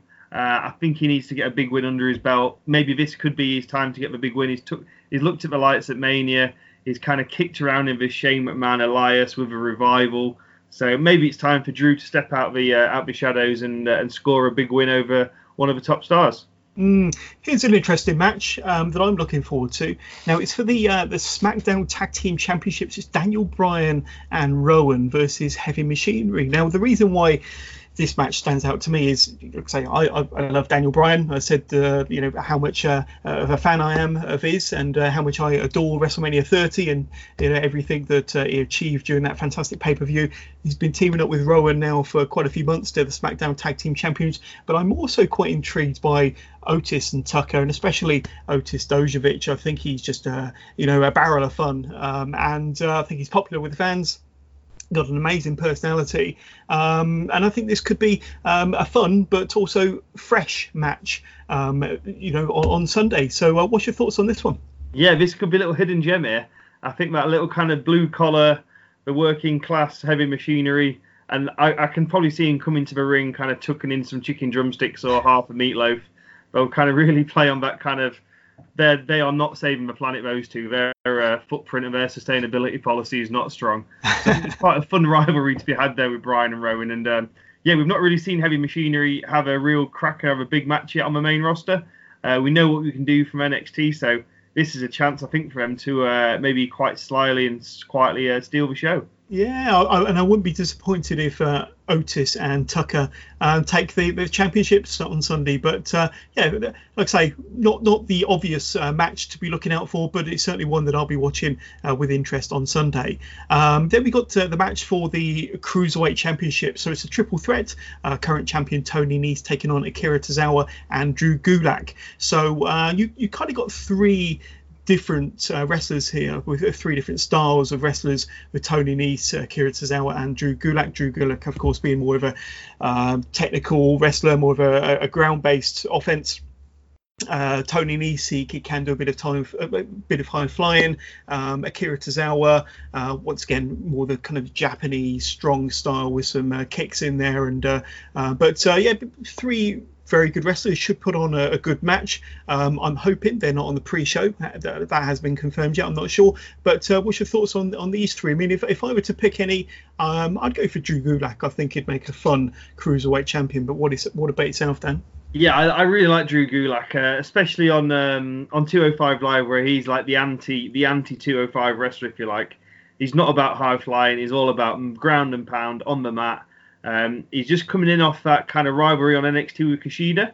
Mm. Uh, so he's kind of come on the wrong end of Kushida's rivalry with the the kind of the pin, and then we had the submission match. Uh, but yeah, maybe this is his time to shine. Take that cruiserweight champion, take the um, 205 in a different direction, and um, I think we'd probably find Oney Lorcan kind of look lurking there, ready to take on the winner. There we go. There we go. Uh, Samoa Joe, the United States Championship, taking on Ricochet. So Ricochet won a, a five-way on this past Monday night, this past week's Monday Night Raw, um, and uh, yeah, say Ricochet's been involved in some championship matches since coming up to the main roster. Of course, he's a former North American champion on NXT, uh, but uh, alongside Alex to Aleister Black, they did go up against. Uh, uh did uh, they were in contention of the SmackDown Tag Team titles at WrestleMania, um, but uh, this is his first opportunity for singles gold on the main roster. Um, so a bit of a fresh opponent for Samoa Joe here. Good to see Ricochet getting a bit of limelight on a featured match uh, on Stomping Grounds. Uh, what's your thoughts on this one? Should be quite a strong match if they're given enough time, of course. Yeah, I mean this should be like, come on, pre- this should be perfect. We know how good Samoa Joe is against the smaller wrestlers. He, he, he's brought out some with some great matches with Rey Mysterio. We know Ricochet is obscenely talented.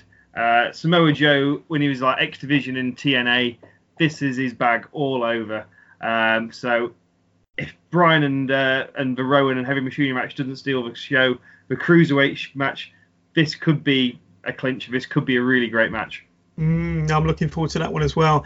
Um, Dolph Ziggler, and uh, he's had a bit of a resurgence over the last few weeks. And uh, I think he he, he uh, faced Kofi Kingston in Saudi Arabia a couple of weeks ago, um, and he was only on the triple added into the match because Kevin Owens wouldn't go to Saudi Arabia. Um, so uh, all, all, the better for Dolph Ziggler because I think he, he's put in uh, some good performances recently and some solid promos, and uh, yeah, like I say, seems to have had a bit of a resurgence going up against very popular WWE champion Kofi Kingston. I think Kofi Kingston is still riding that uh, crest of a wave since winning the championship at WrestleMania in April, of course. So, uh, yeah, although a lot of people have kind of got a little bit tired of Dolph Ziggler over the years, like I say, he seems to be back on the up. And uh, I, for one, am quite looking forward to this match. I know that these two have wrestled each other dozens and dozens of times over the years, um, but it, it, kind of feels fresh in a funny sort of way, especially with the WWE Championship being on the line. Uh, what's your thoughts on this one, Dan? Yeah, again, um, strong match, one I'm looking forward to. Uh, a bit like the Baszler Shirai match we mentioned earlier. If you're going to sort it out, if you're going to finish it, finish it in a cage. Mm. Um, I think we did think Dol- uh, Dolph was maybe just brought back for Super Showdown, but they're, they're kind of sticking with him. Um, maybe this might be the kind of the last match before he sails off into the sunset and does his stand-up tour again. Uh, but he's been a great fill-in for uh, kind of that Zayn and Owens kind of ship. Um, so I think it's be another another great little spot on the Kofi Kingston wave. Um, and I think the Kofi Kingston battle bus and the momentum will keep carrying him towards SummerSlam. There we go. Right, uh, Becky Lynch defending her Raw Women's Championship against Lacey Evans. So uh, I think it was only at the last pay per view that these two wrestled uh, the same night when Becky Lynch had to defend both her championships in the same night. Um, and I know that she faced Lacey Evans, followed by uh, Charlotte, of course. Now, um, I don't know. I mean, what's your thoughts on, on Lacey Evans? And do you think that she's likely to uh, take the title away from Becky on Sunday? Yeah, I mean, uh, unlikely. I, I think Lacey is. She's got a good character. Mm. Uh, I think she went from NXT to Raw very, very quickly. Uh, they obviously saw a particular spat for her with Becky Lynch. Uh, I can't see Becky dropping another title so soon when she's still kind of surfing that WrestleMania wave, even though she has dropped the SmackDown title. Um, so I'm, I'm pretty much expecting a routine kind of Becky Lynch back on track, big win here. Mm. And uh, what I'm sure will be the main event of the night Seth Rollins versus Baron Corbin. And there's going to be a special guest referee of Baron Corbin's choosing. We saw some shenanigans on Monday with uh, Elias uh, being announced as the referee and then being attacked by uh, Rollins. Uh, the same fate was in store for EC3. Um, so, uh, yeah, fun and games there. Um, I'm sure we'll see a, a different face in the uh, black and white striped referee's vest on Sunday. Um, but Baron Corbin, I, don't know. I was never a big fan of his, but I do think his character is getting more over with myself, especially. Um, I, I, think we could be, you know, we could see uh, a title change on Sunday, or uh, quite possibly. I know that the WWE management are very high on Baron Corbin, hence they keep pushing him. Uh, but what's your thoughts on, on this match here?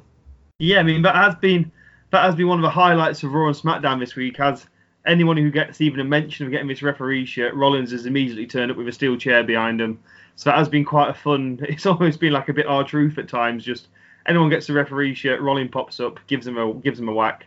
Um, I, I, can't see him dropping the title at this juncture.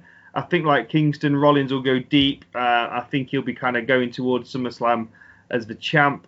Um, I think there's probably more likely, in my prediction, would be Corbin will pick a special guest referee who might turn on Corbin, and then that'll be kind of Corbin segued out of his rivalry, uh, and Corbin will kind of pursue that as his next rivalry and we'll see who steps up to uh, take on Rollins. Mm, and of course, we, we've still got the uh, the threat of um, Brock Lesnar possibly cashing in his briefcase on on on either uh, the, the, Universal Championship champion or uh, maybe Kofi Kingston or whoever is the WWE champion. So uh, there's uh, obviously the you know the intrigue as to whether Brock Lesnar might show up on Sunday night as well. But yeah, and, well, we, sorry, John, just fl- just flicking through the card. I'm not no AJ Styles on the card. Nope. So no. um, is that a wild shout for a for a guest referee? Could be. Styles screw Rollins or screw Corbin, and I've seen there's been a few videos of um, kind of the Bullet Club uh, back with Gallows and Anderson surfacing. Um, and there is a show coming up at the end of June, I think, in Tokyo. WWE are doing a big Tokyo show. That's right. Um, and Styles is teaming with Gallows and Anderson that night to take on of overtaking on the kind of the usual monsters of the uh, the Lashleys and the Corbin. So there you go. There's my there's my little wild prediction. Yeah, yeah, it should be quite quite interesting. I, mean, I know that AJ Styles has been struggling with a with a back injury over recent weeks. We've not seen so much of him on, on TV. So if we have seen him, it's been kind of behind the scenes uh, backstage stuff as we saw on Monday nights. But uh, yeah, I, I, think he's he, as you mentioned, he's going to be uh, featured in a match um, towards the end of June when they do their tour of, of Tokyo uh, of Japan. Sorry, so it'll be interesting to see how soon he gets back in the ring or whether he could get involved uh, possibly on Sunday. Um, but um, we'll go to a few more of the questions, and uh, we got one here from David Anderson. Um, and David asks uh, if you could pick um, just one, which would be your favourite Wrestling with Johners podcast episode and why?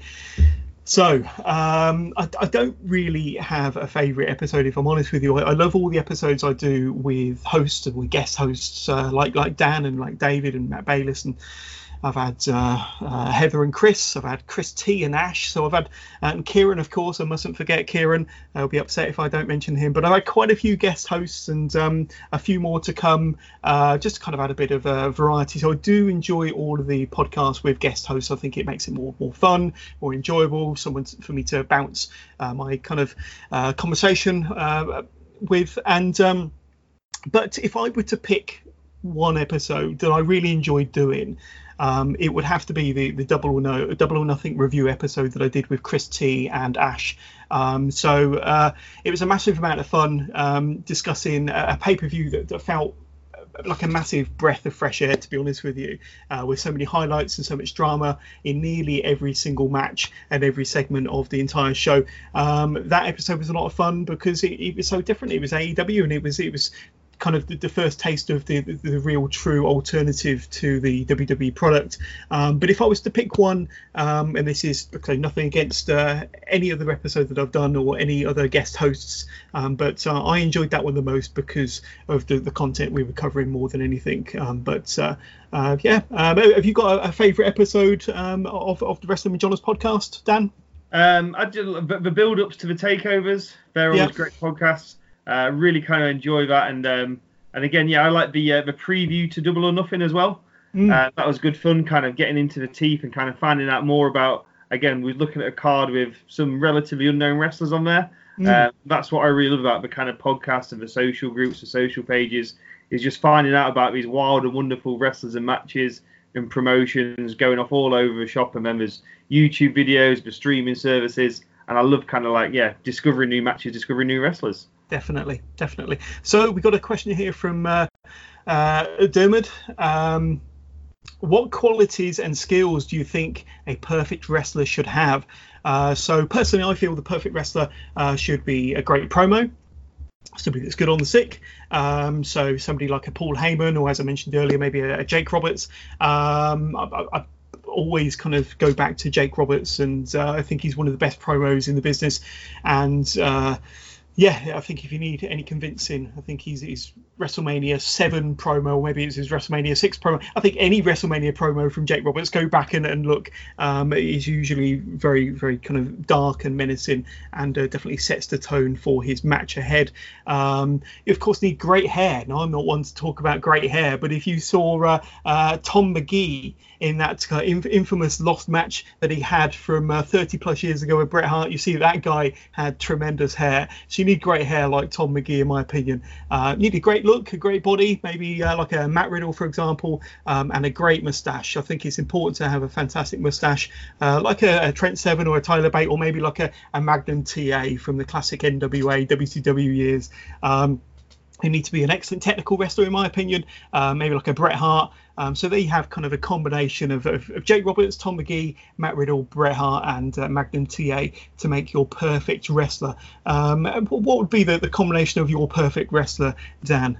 I'll, I'll, just add a little bit onto yours, John, because you've, you've covered so many bases there, some great, great aspects. But I need you need to have a great chop, someone like a Ric Flair or like Walter, something what looks like genuinely like it's going to break you in half. Um, and I think you have to have a, a, finisher which no one kind of escapes from. I think like a, a, for a long, long time, the Undertaker Tombstone, uh, the Shawn Michaels super kick was something no one kicked out of. Um, and I'd add on there, but you need to have a great submission, something which is going to kind of really get the crowd out, oohing and ahhing, and, and going back to the old days where you had like maybe the Million Dollar Dream and the old like the arms tapping down. I think that's what that's the keys. There we go. So between your your perfect makeup of wrestler and mine, I think we've got uh, a world beater there, Dan. Definitely. Um, we got one final question. Uh, so this is from uh, Alex Bourne, and uh, Alex asks, uh, "Who would be your Mount Rushmore of wrestling?" Um, so. I've, left this one till last because uh, I think this is always kind of good um, kind of conversation around uh, around a pint in a pub. Who would be your kind of Mount Rushmore of wrestling? And uh, I'll go with mine first uh, combination of kind of all my favorite wrestlers throughout the years. Um, but uh, I'd go with with Vader. Now Vader, uh, one of the original kind of athletic big men. Um, and uh, of course, he was renowned for his uh, his matches over in Japan and uh, what he did in WCW and winning the World Championship there several times. But at, at, the point, um, he was kind of my, my favorite wrestler purely because of what he could do as a big wrestler. Um, the loose cannon, Brian Pillman, would also be up there on the Mount Rushmore as well. Like I say, I liked him as Flying Brian. I loved him even more as the loose cannon. That gimmick, uh, the, the character just seemed so real. And uh, yeah, was was it a shoot? Was it a work? Um, I think, to be honest with you, he worked everybody in the business. Um, Eric Bischoff, Paul Heyman, Vince McMahon. Nobody knew uh, what was the real Brian Pillman. Only he knew, um, and that was what's so good about that gimmick and about that uh, that personality. Um, Stone Cold Steve Austin, of course. Um, you know, he was the wrestler that kind of set the wrestling world alight. Um, he was the one, in my opinion, that, that really brought the Attitude Era um, to his full potential. And uh, yeah, Stone Cold's got to be up there. And finally, this might be a bit of a, a surprise, but uh, Pete Dunne. Um, Pete Dunne for everything that he's accomplished at such a young age, his uh, kind of transformation into this bruiserweight character, uh, what he's done for British wrestling over the last two or three years, and uh, you know, what he's done, um, what he's accomplished within WWE as part of the NXT UK or even the NXT uh, brand itself. Um, I think he should be very, very proud of what he's achieved. Um, and I think he's only 24, 25. Um, I know that when I, I've seen him a few times wrestle in person, every time he's the, the pop that he gets when he comes out has blown the roof off the place. Um, the last time I saw him was in Birmingham, that uh, surprise dark match, uh, Pete Dunne versus Bino, um, the match that Jim told us not to talk about. Sorry, Jim. Um, but uh, when he came out, honestly, the place just went ballistic, and uh, I'll, I'll, always remember that reaction. But uh, not just that, but because of the you know what he's accomplished um, and what he's done for British wrestling, I think he's got to be up there um, on my Mount Rushmore of wrestling. What about yourself, Dan? Yeah, I mean that's really interesting. About like the, the reception Pete Dunne gets is absolutely monstrous. Uh, we watched a, uh, a Future Shock event after the uh, the Love of Wrestling kind of convention in Liverpool and he came out as a mystery entrant in the Royal Rumble, and the place was absolutely unglued. Yeah, roof really blazed off. Um, for my Mount Rushmore, I've probably gone, um, yeah, just down the classics. Um, I've got it down to five, any four from five. Um, I think you've got to have Hogan from the kind of building the 80s and being the face of wrestling for so long. Uh, Flair, brilliant, brilliant wrestler Flair. One of a 16 time world champion, both WF and WCW. Um, Austin, again, like yourself, brought wrestling into the mainstream. I think The Rock kind of continued that and took wrestling to Hollywood, kept the momentum. And uh, honorable mention for me would be uh, Macho Man Randy Savage. Uh, and again, probably the first great match, WrestleMania 3 against Steamboat, and keeping that character rolling, uh, reinventing himself again in WCW. Um, yeah, take your pick from those five. Brilliant. Yeah, uh, a very good Mount Rushmore wrestling there. But uh, Dan, uh, I think that that draws it into this episode of Wrestling with Johners. So uh, I want to thank you so much for your help and your contribution and coming on the podcast today. I hope you've enjoyed it. Yeah, absolutely. It's been great. Been really good fun to have a, a run through, um, yeah, both NXTs and especially having been there live. Hopefully, I've given you a little bit of a extra insight. Definitely. So we can't wait to have you on again. But uh, thank you to Dan, and I uh, hope you've enjoyed this episode, the special kind of 50th uh, edition of Wrestling with Johners. Um, so uh, if you did enjoy the episode, please don't forget to hit like, hit subscribe, and share and shout about this podcast. Tell your friends and tell your family, like I always tell you, and keep wrestling to listen to the Wrestling with Johners podcast, of course, for all of your weekly NXT, NXT UK, and WWE uh, wrestling updates. Without you sharing and subscribing, this podcast cannot continue to grow. So hit like and subscribe now. Uh, we'll be back again on Tuesday for our special rundown of the WWE Stomping Grounds pay per view. So that's going to be out uh, sometime Tuesday evening. Uh, but in the meantime, thank you once again to Dan. Uh, thank you for all the listeners. Uh, thank you for uh, supporting the podcast over 50 very special episodes, and hopefully we'll have many more to come. In the meantime, thank you very much, take care, and speak to you all soon.